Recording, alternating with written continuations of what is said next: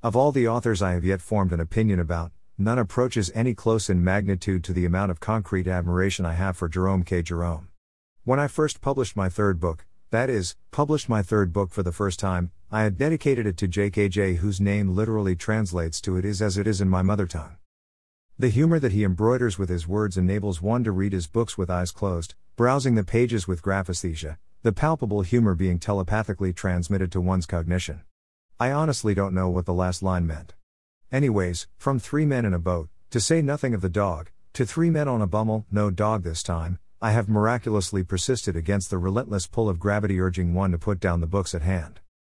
In fact, if I may digress a little here, hope you won't mind, but the fact that people often refer to the great books as unputdownable often bugs me. You see, I too have read unputdownable books, those by JKJ being prime examples, as I've already mentioned, though may not be in the clearest of sentences, but from my experience, unputdownable books can pretty well be put down and still be read with no glamour lost.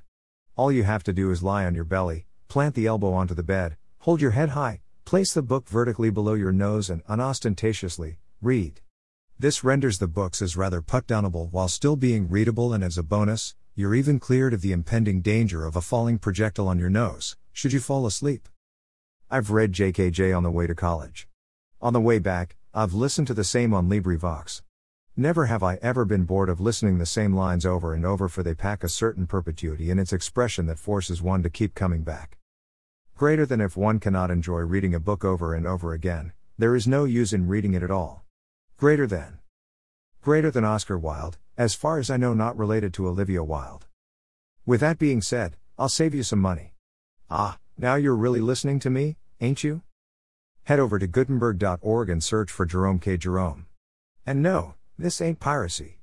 JKJ wrote these still relevant masterpieces in the 19th century. All you read and download will be in the public domain. No splashing dollars and waiting for your book to arrive. You can now dive into the amazing world of JKJ, face first, all within the first minute of finishing reading this post. For finishing reading this post, however, I thank you.